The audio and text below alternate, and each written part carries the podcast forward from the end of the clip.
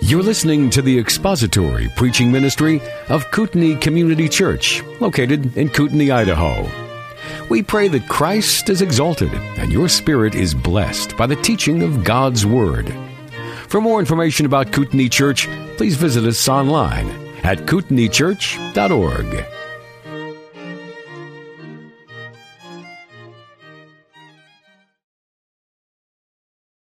Turn now to the book of Hebrews to chapter 3. And before we begin, we'll pray. Let's bow our heads. Father, it is our desire that your word would accomplish its work in the hearts of those who believe by way of encouragement and exhortation and rebuke and reproof. And it is our desire that your word would accomplish its work in the hearts of those who do not yet believe, that it may come by way of conviction and convincing them of the need for a Savior. We pray that through our time spent in your word, that you would encourage our hearts together and unite us in the truth and in our love for Christ. Help us to see in your word wonderful things. Open our eyes and open our hearts that we may uh, be changed by your word and sanctified by the truth. We pray that you would accomplish this work through us and in us in the power of your word as we read and study and think together this morning. Grant us grace to understand very difficult things and to appropriate them and to rest in the confidence that we are secure in Jesus Christ. We praise your great name and thank you. In Christ's name, amen. I know it's been a long while since our study in the Gospel of John, and you miss the Gospel of John, right? Sometimes, like you miss Ecclesiastes, or do you miss John different than you miss Ecclesiastes? You miss Ecclesiastes kind of like you miss a toothache or a headache but you do miss it nonetheless. But back in the Gospel of John, there was a theme that we saw over and over again in the text of John. And it is a theme that we didn't just see by, by way of a casual, subtle uh, reference that you kind of had to really look beyond the surface in order to catch. It was a predominant theme in the Gospel of John. And it's a theme that is germane to our study in the book of Hebrews. And the theme that I'm talking about is the theme of, of, the difference between true and genuine saving belief and fake or false belief. And we saw this, saw this in John as we worked our way through it. And as I said, it's not, wasn't a subtle, it was not something you had to really work to pull out. It wasn't a, a subtle theme by any means. In fact, it was right on the surface of entire chapters in John's gospel. You saw Jesus himself teach on and illustrate and explain the difference between true and false faith in John 6 and in John 8. You see it mentioned in John 2. That's the earliest place that I think we can see it referenced, where it says that in Jerusalem, as a response of the miracles that Jesus was doing, many in the crowds believed on his name at that point. But then John makes the editorial comment. He said, Jesus did not commit himself to those who had believed. What was Jesus doing there? He, many people believed in him, but Jesus didn't commit himself to them.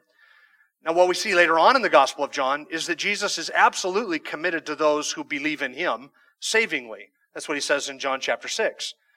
Uh, all that come to me, or no one can come to me unless the Father who sent me draws him, and everyone who does come to me and believes in me, I will in no wise cast out. That's Jesus' promise. Believe in me savingly, entrust yourself to me, and we have the commitment that he is absolutely committed to us. And, but then you have this statement in chapter 2 that Jesus, that many of the people believed on his name, he didn't commit himself to them. Why? Because John says Jesus knew the heart of men. He knew those who were his.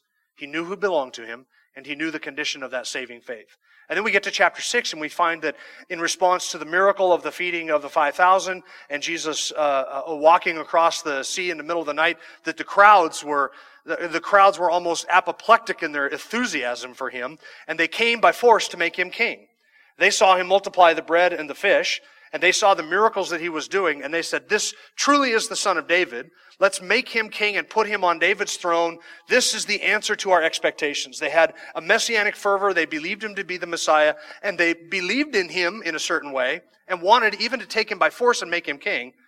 But Jesus left and went across the ocean or the sea there with the disciples, and the next day the crowds came to him, and then John chapter 6, that entire bread of life discourse is Jesus explaining to them the problem with their quote unquote belief.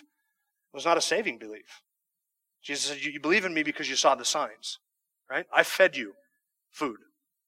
I fed you, the entire multitude. I fed you bread and fish, and so you have believed upon me.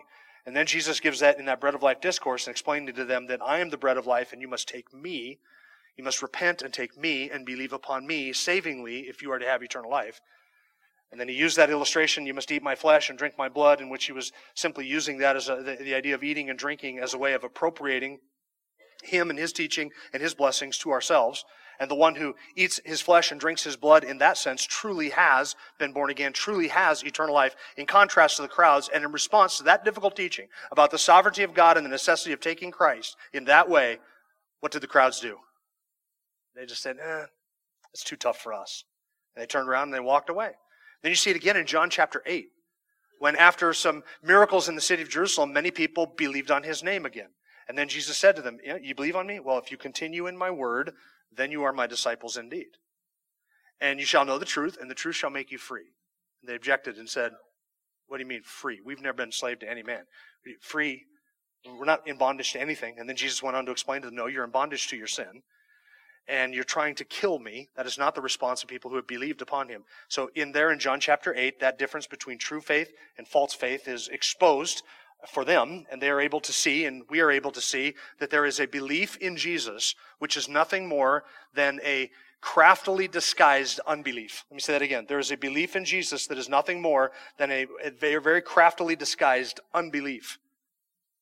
There's true belief, and there's false belief. And in the Gospel of John, as he wants us to believe upon Jesus, we see this over and over. And then the quintessential example of a fake and false and, and facade belief is whom?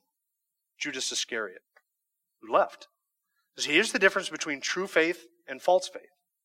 True faith, when it faces difficulties, clings even tighter to Jesus Christ. The, the confession of a true faith grows stronger in the midst of trials and difficulties, whereas trials and difficulties and sufferings expose a false faith for what it is.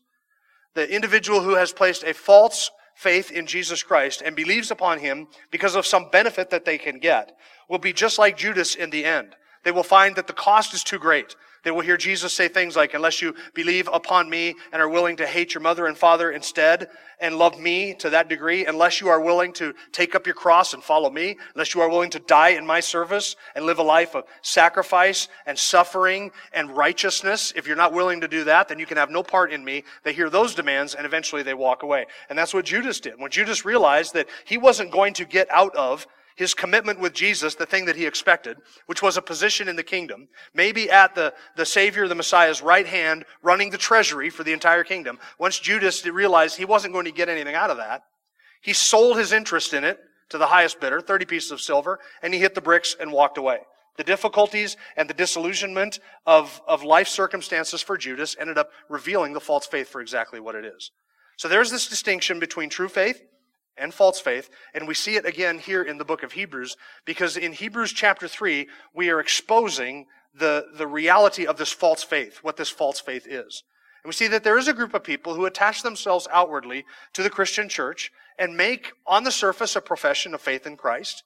They can appear for a period of time to be genuine and true believers. They can even imitate some of the graces of salvation and live amongst us without ever really being changed and transformed. That is a, that is a true reality. It happens every day in churches all over the country. And then there is a difficulty, a challenge, or a discouragement that happens or comes into the life of that professing believer, and they will eventually turn and walk away from Christ.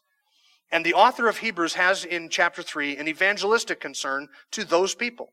He does not want them to forsake their confidence and their confession in Christ and what they have said outwardly. He wants them instead to embrace Jesus fully, even though it means that they're going to sacrifice and have to sacrifice even more than they thought they would have to sacrifice before. Even though they're going to suffer the loss of their possessions and their reputation and their family and their fellowship and all of their traditions, they are to turn their backs entirely on that and to embrace Jesus Christ fully and go headlong into this confession and this confidence. That's what true faith would do. But a false faith, when confronted with the difficulties of suffering and affliction and persecution, a false faith turns the other direction and goes back and abandons the confidence that they have, quote unquote confidence that they have in Jesus Christ. So there, that is the evangelistic concern. The author does not want his readers to miss the promise of God's rest, which he spends chapter 4 describing, the promise of God's rest, which is salvation in Jesus Christ. Turn back, and you're going to miss that. If you, unless you embrace Jesus Christ fully and go forward, you're going to miss the rest that God offers you in the person of Christ. But then to the Christian, there is an encouraging concern. Whereas to the unbeliever, this is an evangelistic concern, and it ought to it ought to strike fear into the heart of the unbeliever who should examine themselves and realize, you know what, I've just been playing games. I ought to embrace Jesus Christ, or I am going to miss this rest. For the believer, it's an encouraging note that we have in Hebrews chapter 3 that the one who is truly saved, who is truly a believer, will hold fast all the way to the end. So we're looking today, beginning at verse 14 and going through, well, I was going to go through the end of verse 19, but I'll be honest with you, this morning as I was reviewing all of this, I thought there's no way that we're going to be able to get all the way through the end of verse 19. So today, we're going to be looking at verse 14. And we're going to see in verse 14 that there's a description here of the believer, of belief. And then in verses 15 through 19, there's a description of the unbeliever or unbelief. So let's read the passage together, 14 through the end of the chapter. And then we'll begin looking at verse 14. Actually, let's back up to to pick it up in verse 12. Take care, brethren, that there not be in any one of you an evil, unbelieving heart that falls away from the living God. But encourage one another day after day, as long as it is still called today, so that none of you will be hardened by the deceitfulness of sin. For we have become partakers of Christ if we hold fast the beginning of our assurance firm until the end. While it is said, Today, if you hear his voice, do not harden your hearts as when they provoked me. For who provoked him? when they had heard. Indeed, did not all those who came out of Egypt, led by Moses? And with whom was he angry for forty years? Was it not with those who sinned, whose bodies fell in the wilderness? And to whom did he swear that they would not enter his rest, but to those who were disobedient? So we see that they were not able to enter because of unbelief. And I want you to notice in verse chapter 4 verse 1 uh, ignore the chapter break. It's essential in this position that you ignore the chapter break. It's not there in the original. We just want to read through it. Notice in verse 1 the reference to rest. Therefore, let us fear if, while a promise remains of entering his rest, any one of you may seem to have come short of it. He, he wants the reader to enter fully into the rest that God provides in Jesus Christ. And there is this fear that there may be some who are not believers, not quite believers, really close, but not quite believers, gen, with genuine saving faith who might fail to enter into that final rest of salvation. And so there should be that fear in the heart of the unbeliever. All right, so today we're looking at verse 14. I want you to read it with me again. For we have become partakers of Christ if we hold fast the beginning of our assurance firm until the end. Now, this is not the first time that we've mentioned verse 14, actually, in our study of Hebrews, because do you remember that we touched on this back in verse 6 when we looked at verse 6 and that conditional sentence? And so we've already looked at verse 14 in connection with verse 6, but we're pausing here again to do two things. Number one, I want to remind you of what we looked at and learned in connection with these conditional sentences that we find here in the book of Hebrews, in verse 6 and in verse 14. Because many of you said when we, we covered that in some detail back in verse 6 that that was very helpful. And I'm glad it was helpful. So here's what I want to do I want to reinforce all of that, and I'm going to add another piece of interpretive information to this conditional clauses uh, discussion. So verse 14, as with verse 6, is a conditional sentence, and it seems to suggest that our salvation, our ultimate finishing with Christ, and the rest that we enter into, is dependent in some way upon us holding fast to our confidence and our confession. Do you see that with the, the conditional phrase? Go back up to verse 6 and we'll read verse 6 again. But Christ was faithful as a son over his house, whose house we are if we hold fast our confidence and the boast of our hope firm until the end. Verse 14, we have become partakers of Christ if we hold fast the beginning of our assurance firm until the end. Notice that both conditional phrase, uh, clauses, both conditional sentences, have the word if in it, obviously. But they also mention holding fast. So it is almost as if the author of Hebrews is repeating something in verse 14 or reinforcing a truth in verse 14 that he has stated in verse 6. Now, people who are intent on believing that you can lose your salvation will read these conditional sentences and they will say, see, there is the presence of the word if. In verse 6, we are his house if we hold fast to the end. If we don't hold fast to the end, then we fall out and we're no longer his house. And in verse 14, we are partakers of Christ if we hold fast our assurance firm until the end. But if we don't hold fast our assurance firm until the end, we cease becoming partakers of Christ. So it seems as if, because of the conditional sentence structure, that our being in his house and our being partakers of Christ is contingent upon our ability, our willingness, or the inevitability of us holding fast all the way to the end. That we cannot be partakers of Christ if we're not holding fast as if it is possible for us to be holding fast at one point and be partakers of Christ and be in his house. And then we stop and we say, no, I, I don't like the Christian thing after all. It's not for me. The demands are too great. The people in the pew in front of me smell. The people in the pew behind me can sing horribly. Um, and the people beside me, I don't really like them at all either. So I'm going to leave that. I'm going to come over here, and I'm no longer going to be a partaker. I'm just going to abandon my Christian faith and my confidence, and therefore I cease being his house, and I cease being a partaker of Christ because I have let go of my Christian confession. That is how it appears, is it not? Well, I asked you the question last time, what is the nature of these conditional sentences? And I want to review that with you this morning because this is the, this is the key question. Does the existence of this conditional sentence indicate a cause and effect relationship between these clauses? We are his house if we hold fast. We are partakers if we hold fast. Does one thing, holding fast, cause the other, being a house, being in his house, or being a partaker in Jesus Christ? What is the relationship between the two clauses? Now, I'm going to break this down into two kind of basic camps. An Arminian perspective, which believes that you can lose your salvation, or that salvation is contingent upon our perseverance, or contingent upon our enduring to the end, or our holding fast, and what might be called a Reformed perspective, or shorthand, a Calvinist perspective, a Reformed perspective that came out of the Reformation, and that is the belief that our holding fast to the end is not what causes us to become partakers uh, in his of Christ or members of his household. Okay, I'm going to break it down into those two camps. So the individual who believes that it's possible for us to lose our salvation, those who hold to a more Arminian theology, they would say that the existence of the if clause indicates a cause and effect relationship. That is, that the one causes the other. It would be as if I were to say, and I gave this example last time, if it rains, the game will be canceled.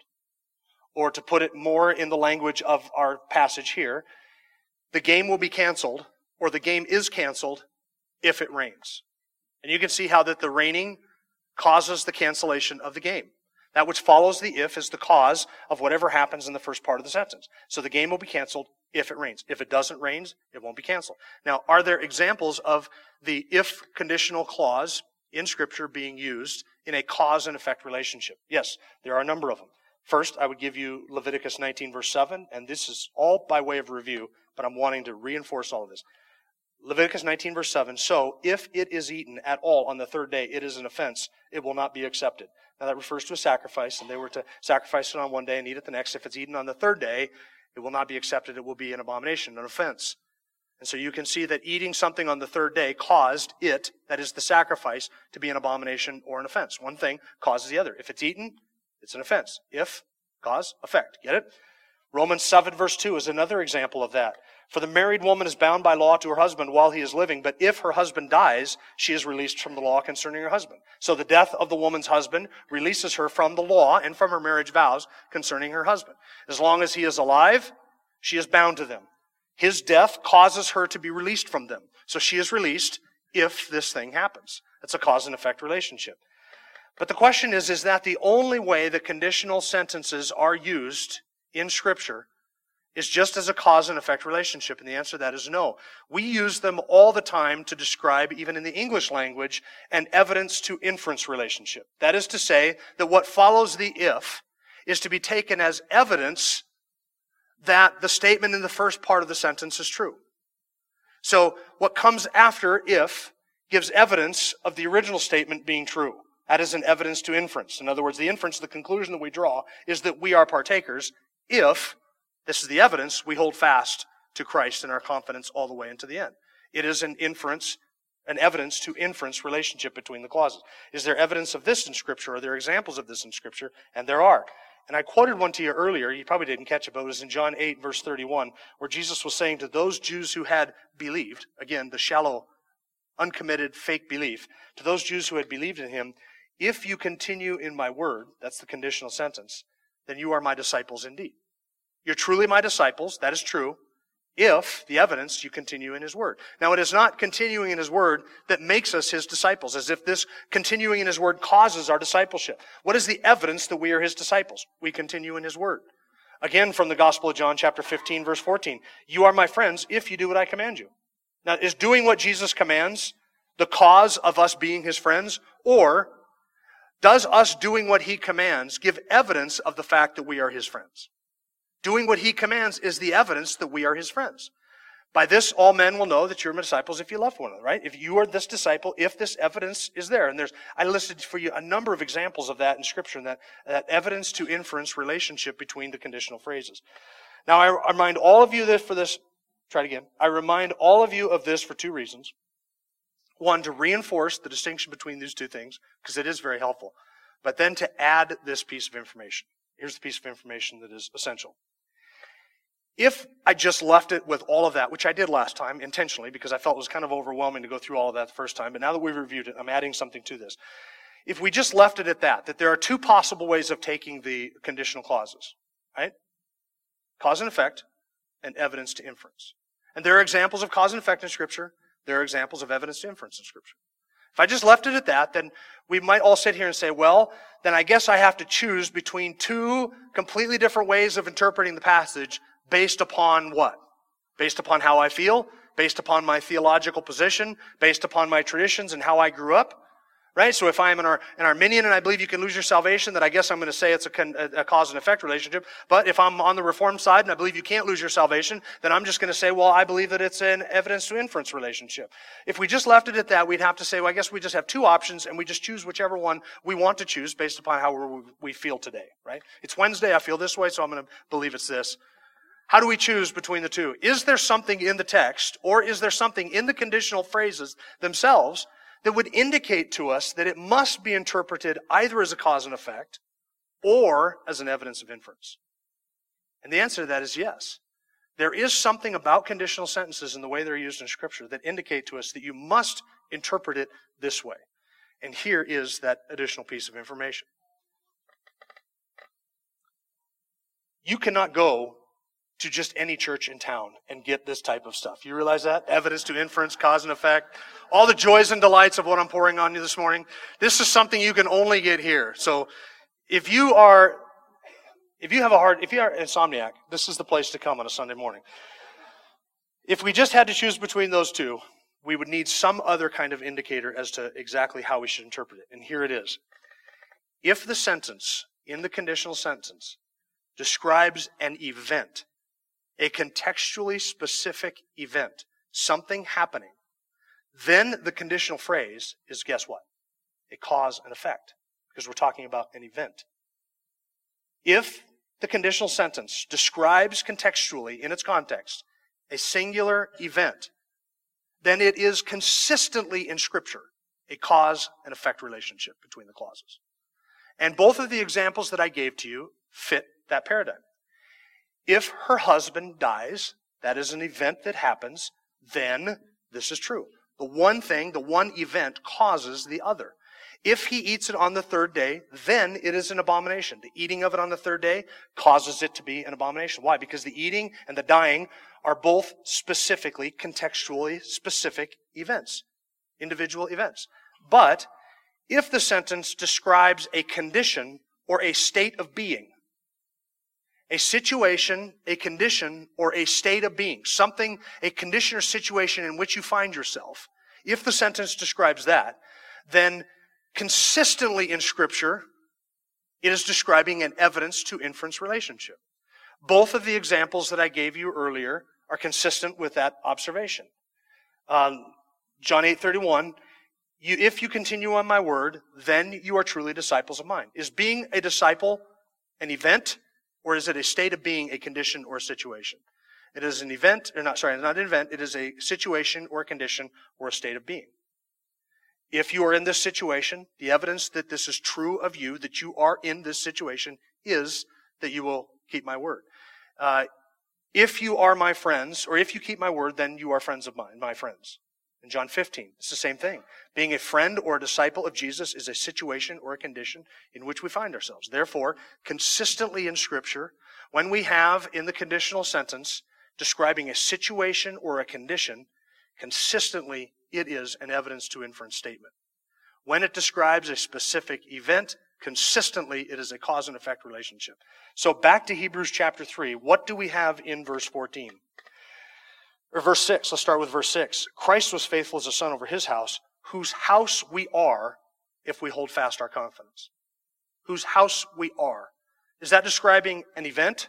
Or is that describing a condition, a situation, or a circumstance in which we are. Whose house we are. It's describing a situation, right? A condition, not an event. Therefore, if we're going to consistently interpret it, it must be an evidence to inference statement.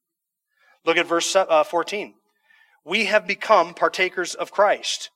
Is being a partaker of Christ a one time event that happens that triggers something else? Or is it a condition or a situation in which we as believers are? It is a condition or a situation in which we as believers are. Therefore, consistently, it is an evidence to inference statement, not a cause and effect relationship. So if you're an Arminian and you want to say, look, it describes a cause and effect, my holding on makes me a partaker, no, that's inconsistent. Since it is describing a condition or a situation, it's not a cause and effect relationship between the clauses, it's an evidence to inference. My partaking of Jesus Christ is evidenced by the fact that I hold fast my confidence all the way until the end. So in no way can we say that it's a cause and effect relationship. It must be an evidence to inference relationship, which means this. The evidence that I am a believer is the fact that I hold all the way to Christ to the very end. It's the evidence. My holding fast to the end doesn't gain me salvation on that last day and cause salvation to be a reality. My holding fast all the way to the end is the evidence that I am a true and genuine believer. And we can look at somebody who, through the midst of life's trials and difficulties and circumstances, they hold tight to Christ all the way into the end, and they never give up, they never turn back, they never relent, they never abandon Him. And we look at them at the very end and we say, that is the ultimate evidence of salvation. Because an unbeliever would have turned around a long time ago. But the fact that they continue all the way to the very end is the proof of their salvation. So if we just had those two options, we might go back and forth between the two options, wondering how we should interpret it, but consistently in Scripture. Those conditional phrases describe us in a situation or condition or be taken as evidence to inference statements. And both chapter 3, verse 6 and chapter 3, verse 14, they both are conditional and situations, and therefore they must be taken as an evidence to inference. The proof of my salvation is that I endure all the way to the end. The evidence of salvation is perseverance to the end. And is that the only evidence of salvation, by the way? Is that the only thing we have to look at? We might look at other evidences of salvation and say, well, the person repented of their sin, they turn from their sin, they mortify sin, they fight against sin, they have a love for righteousness and holiness, they have a love for worship, they have a love for God's people, uh, they have a spiritual gift that they use and employ in serving one another, they want to be obedient to Scripture, they're very teachable and learnable, and they want to obey Christ in all things, and they continue to progress in sanctification and, and, uh, and, and love Scripture and love the preaching of the Word and love the, to read Scripture. All of these would be evidences of salvation. But we have to add to that list the fact that they continue all the way to the very end. And if you find somebody who, for a period of time, seems to love Scripture and seems to love worship and seems to love the people of God and wants to serve Him, but slowly that passion and, and those evidences begin to wane and you start to question them and eventually they turn around and they walk away from Christ and apostatize from Him, what do we conclude? Do we conclude that they were saved because they said a prayer when they were four and they were baptized when they were six and they came to church until they left home? we conclude they're believers based upon that evidence? Or do we say it is possible for people to fabricate and to fake all kinds of evidences of salvation, but there's one thing that they cannot fabricate or fake, and that is true and genuine saving faith all the way through an entire life of difficulties and trials and, and, and not even abandoning Christ on their deathbed. That is a fruit of salvation that you cannot fake. A lot of other stuff can be faked. Our emotions can be faked. Our love for truth can be faked. Our love for other people can be faked. All of that can be fabricated. Sometimes for years. Sometimes it can be fabricated for years and nobody notices it. But there's one thing that you cannot fabricate, and that is a clinging to Jesus Christ all the way through to your last breath. When somebody gets to the end and they breathe their last breath, and it is a confession of their love and faith in Jesus Christ, you can look at that and say, uh, I have confidence of where they are at. Because it is that perseverance to the end, which is the evidence that we are partakers. It is the evidence that we are his house. It doesn't cause those things to be true. It's the evidence that those things are indeed true. We have become partakers of Christ, and so we share his life. We share in his righteousness. We share in his holiness. We share in his eternal life and his divine nature because the Spirit of God lives within us. And the evidence that all of those things are true and that our sharing in those things is genuine and true is the fact that we persevere all the way to the end. All right, now all of that was by way of review. I know that was a bit heavy. So now we'll finally get to verse 6, and let's look at the text more specifically. Sorry, not verse 6, verse 14. For a moment there, you thought, oh, we're going back to verse 6 again? Verse 14, we have become partakers of Christ if we hold fast the beginning of our assurance firm until the end. That word holding fast there is intended, I believe, to intentionally contrast with the apostate mentioned in verse 12 that we looked at last week. Take care, brethren, that there not be in any one of you an evil, unbelieving heart that falls away, that apostatizes from the living God. Right? There is the apostate of verse 12 who, who in the midst of his supposed profession in Jesus Christ, apostatizes and turns away from that in the midst of the difficulty and goes back to the Old Testament sacrifices, back to his former life. Contrasting with that is verse 14, the one who is a partaker and who holds fast, who clings to his assurance and his faith all the way until the very end. We see holding fast is, is mentioned three times in our in this warning passage. It's mentioned at the beginning as an introduction to the warning passage. That's verse six that we looked at, where we're told that we hold fast our confidence. Here in verse 14, it says we are to hold fast our assurance firm until the end. And then if you look at chapter 4, verse 14, as a conclusion to the warning passage, the author says, Therefore, since we have a great high priest who has passed through the heavens, Jesus, the Son of God, let us hold fast our confession. So in chapter 3, verse 6, we hold fast, in chapter 3, verse 6, we hold fast our confidence. Verse 14, our assurance. And chapter 4, verse 14, our confession. Those are just three simple ways of describing the same thing. It is a clinging to our faith, our confidence, our assurance, our confession in Jesus Christ. That is the evidence of our salvation. A holding fast gives evidences of the reality of salvation, just like just as turning back evidences that they were never saved to begin with. This is one of the things that perplexes those of us who believe in, in, in uh, eternal security or that in the security of the believer is we look at people who make a profession of faith and they get baptized and they go are on fire for the Lord supposedly for a period of time. And then they, it's like the flame just gets blown out and they walk away from Christ and have nothing to do with the church or Christianity or Jesus Christ after that. And they completely apostatize and turn from it. And then we all sit around and scratch our heads and say, I wonder what happened to that individual. Are they saved or not saved? Well, some people say, I just don't know. I mean, he prayed the prayer, he got baptized, he checked the box, he came forward at the meeting. I saw it myself. He was really on fire for a long period of time. Listen, the evidence that that faith is not genuine, that it does not save, is the fact that they did not continue all the way to the end. That's the evidence. This is what Scripture says is the evidence of a false faith. They apostatize. They walk away from it. I went to Bible college with people whom I sat next to, sang next to, prayed next to, preached with, ministered with, who today make no profession of faith whatsoever and have totally apostatized from the Christian religion. How do you explain that? They fabricated evidences for a long period of time. But the reality of salvation was not there. These were not true believers. How do I know that? On the testimony of Scripture, I know that because they did not hold fast all the way to the end. Because a true believer would. A false believer doesn't. And it is good for the church, and it is good for us, and family members, and for everybody else when that fake faith is exposed for all to see, and those who are not really of us leave us and depart from us. That is a good thing. We hate to see it happen. We would rather that they were believers and that that faith was genuine, but it is better when that is exposed as the fake faith that it is so that they are forced out, literally. We want that to be exposed. By then we know that we need to evangelize them. Then we know that they're the mission field. And so that is a good thing. And we have to be thankful when that happens. And it breaks our hearts, but at least we can see some good in that. And what is it that we are to hold fast to? This text says, the beginning of our assurance firm until the end. That's another way of saying we are to hold fast to the faith that we had at the beginning. The word translated assurance there comes, appears again in chapter 11, verse 1, where the author is describing and defining faith. In Hebrews 11, 1, faith is the assurance of things hoped for, the confidence or the conviction of things not seen. Uh, it is that certainty. Faith is not a, a, blind leap into a dark chasm. It's not just saying, okay, I'm going to believe something that goes against my rationality, against my logic, against my common sense, but I'm going to believe it anyway. Faith is an assurance, a conviction a certainty that we have of something that we cannot see based upon the testimony of one who knows and has vouchsafed it to us. So when God says something, my faith is taking God at His word. And I believe it to be true even though I cannot see it. I believe it to be true even though uh, uh my, my, my, none of my senses can pick that up. I believe it to be true and I have an assurance of it. That's what faith is. It is the assurance or conviction, the confidence that something is true even though I cannot see it. And so that word assurance is used here in the passage. We are to hold fast our assurance.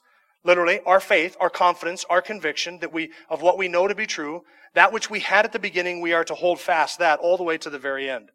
So the believer is one whose faith is the same at the end as it was at the beginning. And this is key. A believer is not one who at one time believed something and now no longer believes it. A believer is one who currently believes. And the faith that they have at the end is the same faith they had at the beginning. So you, you approach that dying saint who's on their deathbed and their body is riddled with some incurable disease.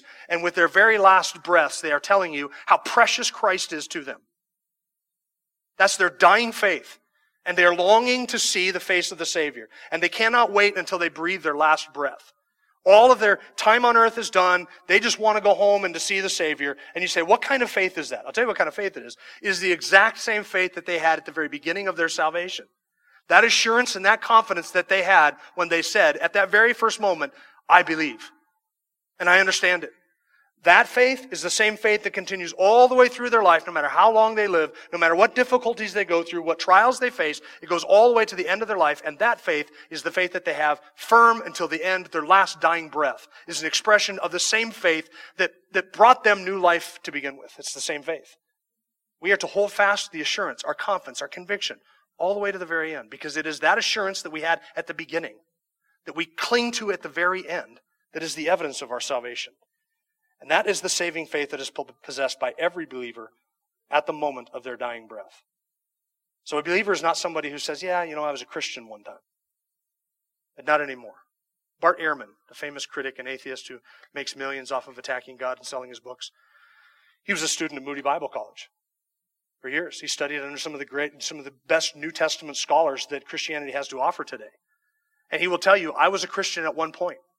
Spite of what Bart Ehrman says, I can tell you, he was not a Christian at any point. Because if he was a Christian at one point, that faith that he had back then would have carried him through all the way to the very end. But now that he has turned his back on Jesus Christ, there is no sense in which you can say he was a Christian at any point in his life. He never was. The fact that he has left and abandoned all of that is evidence that he was never a partaker of Christ to begin with. The difference between those who believe that you can lose your salvation and those who do not believe you can lose your salvation this is key. It is not a difference on how we view a decision that we make. Oftentimes, this difference, that is how it's characterized. Let's say if you believe that you can lose your salvation, then you simply believe that a decision that you made is a reversible decision. You stepped into salvation, you can step out of salvation. At one moment you believed and you said, I'm going to believe this and, and trust in this. And another moment you stopped believing and you stopped trusting in this. So you were in Christ and you were out of Christ. And you go back and forth, or you can go back and uh, forth. And once you go back, you can't go forth again. Different Arminians cash that out a different way, but they'll say, basically, we believe that the decision that you make is a reversible decision. You got yourself in, you can get yourself out. Now listen, that's consistent Arminian theology. Give it to the Arminians, they're at least consistent with that. They believe that they got themselves into salvation. They believe that they can get themselves out of salvation. And then somebody will say, so the difference between that and those of us who are reformed who believe you cannot lose your salvation is simply that we on this side of the aisle believe that once that decision is made, you cannot go back on it. It's like stepping through a door and once the door shuts behind you, there's no handle, there's no latch, there's nothing for you to grab on. You can't open that door and go back through again. Like you got caught in a trap and you can't walk out like Elvis. You got caught in a trap, you can't walk out, you came into salvation, and now, whether you like it or not, here I am. And I can't reverse it. I can't undo it because I made that decision. And if I had thought it through, I might have made a different decision. But I made that decision. And so now I'm in and I can't go back. That is not the difference between these two camps. The difference between these two camps is the difference in how we view the nature of faith itself. That is the most fundamental issue. See, the Arminian believes that the faith that we place in Jesus Christ for salvation is something that any that all of mankind can do, any sinner that you pass on the street, is able by an act of their own will, their own intellect, their own decision, to make a decision and to place faith in Jesus Christ. That the faith that saves them is an act of human will. It is an act of a human decision. It is something inherent or capable, or that all of us are capable of. We just need to be presented with the right information to make the right decision. And since every person can make that decision, Everybody has that ability. The person who, that, that, that, it, that the faith that saves us is merely the product of a human, it is an expression of a human volition or a human will. Those who are on the reformed side, on my side, say that the faith that saves us is a divine gift from God. Because Acts chapter 5, Acts chapter 11, 2 Timothy chapter 2, I think it's verse 25 and following, all refer to repentance as a gift that God grants. Not only that, but the faith to believe itself is a gift from God. In Philippians chapter 1, Paul says, It has been granted to you, Philippians, not only to believe on Christ, but also to suffer for his name. This is a gift. You have been given the gift to suffer for Christ, just as you were given the gift by God to believe upon him. Ephesians 2, 8, 9. It's by grace we've been saved through faith. And that, the faith that brings us salvation, it's not of ourselves. We are not born again by a human will, a human action, a human decision that we make. We are born again because God sovereignly regenerates the heart and grants us repentance, turns us from our sin, and gives us the faith to believe upon His Son. He makes Christ irresistible to us. He doesn't do this apart from human will. He doesn't do this in conflict to human will, but it is not the product of human will. My human will expresses a divine act. So God does the divine act, granting repentance and the faith to believe. And the belief that I have, the faith that I have, is a supernatural faith, a gift given by God a gift that is the product of his regenerating work in my heart. And because it is not an expression of my humanity or my human volition, it cannot die and it cannot fail because it is a divine gift. It is a supernatural gift that saves God's elect. See, the difference between Arminians and Calvinists, Arminians and Reformed, if you will, if you don't like the term Calvinism, I'm scared of that word, whatever. If you don't, the difference between the Arminian position and the Reformed position is not that we view the decision differently as being reversible or irreversible. The difference is how we view the nature of faith itself. Is it merely a human expression of a human will, the product of man's doing? Or is it a divine and sovereign gift that God grants and that He gives? If it is a divine and sovereign gift that God grants and that He gives, then that salvation cannot be lost. If it is merely a human action, the result of a human will or human effort, then just like you got yourself in, you can get yourself out. Just like you made the decision, you can unmake the decision. That is the difference between the two camps. How we view the nature of saving faith itself. Not how we view the nature of the decision. How we view the nature of the human will. How we view the nature of the gift of faith that saves and regenerates. Because we believe, well, let me back up and say this. There, there are some who would, like me, affirm that you cannot lose your salvation. But they would say, Jim, though I affirm your conclusion, I deny all of the steps that you laid out to get to that conclusion. I deny that repentance is a gift. I deny that faith is a gift. I deny that God is sovereign in it. I deny that God is going to save all of his elect. I deny that he did anything before the foundation of the world to secure in any way the outcome of my decision or my faith. I deny all of your presuppositions, all of your premises of the argument. But I agree with your conclusion. And see, what that individual is doing is they are arguing for a reformed conclusion from Arminian premises. You can't do that. Any Arminian on the face of the planet will have you for lunch if you try and do that. It's inconsistent because the minute they take all of your chickens out of the chicken coops and make them visit with each other, they're going to realize there are all kinds of conflicts between these theologies that you say you hold. You cannot argue a reformed position from an Arminian, granting all of the Arminian perspectives. You can't do that. It's inconsistent. Because I believe that scripture teaches that it is not our decision that saves us. It's not the nature of our decision, or the nature of human will that is ultimately the cause of my security. Scripture, I agree, argues that you are secure in your salvation if you are a Christian. I agree with that. I believe that once you express that genuine, saving, repentant faith in Jesus Christ, that you are saved and secured and that Christ will keep you all the way to the end. But how does Scripture argue with that? Does Scripture say that the decision to trust Christ is an irreversible decision? Is that what it says? You look up in a concordance the words irreversible decision, and you'll come up with a whole list of what? Nothing. It's not in there at all because it's not based upon that at all. But what scripture does argue is you are secure because God chose you in Christ before the foundation of the world. You specifically. Not some indiscriminate group, not a class. He chose you specifically in Christ before the foundation of the world. Your name, you, He chose. Not just to do some general work of salvation we're going to keep mysterious and undefined until later on. He specifically chose us in Christ before the foundation of the world.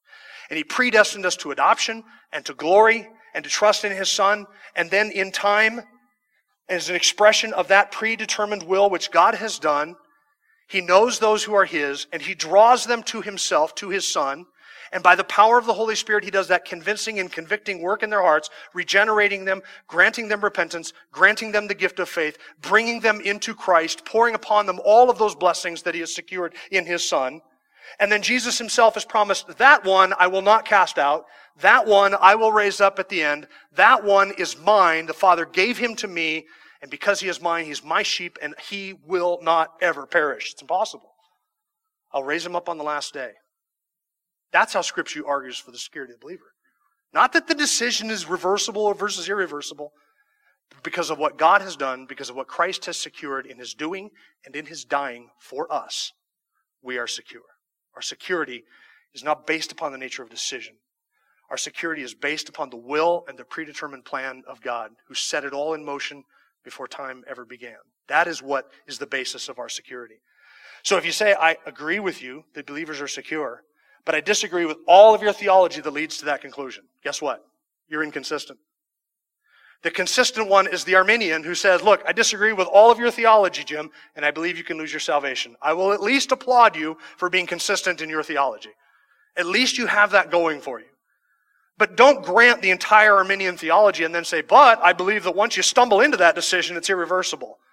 And then once you stumble into that decision, you can live like a pagan, you can cuss like a heathen, you can have no appetite for spiritual things whatsoever, but because you made the decision, you can't go back through the door. You're in there and you're locked in there. No, no, Scripture says that individual who swears like a pagan and lives like a heathen is a pagan and a heathen. Why? Because they've never been saved. If they had been saved, they would be sanctified and they would be secure. So we have here in verse 14 a description of the believer. We are partakers of Christ. What is the evidence of that? We hold fast to that confession and that faith all the way to the very end. That is the evidence of our salvation. We are secure not because of a decision that we made. We are uh, secure because of a decree of our sovereign God who has decreed to save a people for himself. If you're not in Jesus Christ, you're in a dangerous and precarious position. And you need, you must repent and believe today. Or you will be like these unbelievers described in the rest of chapter 3. You are provoking God, you are testing Him, and you will most certainly perish. And God commands you this day to repent and to believe so that you may have eternal life.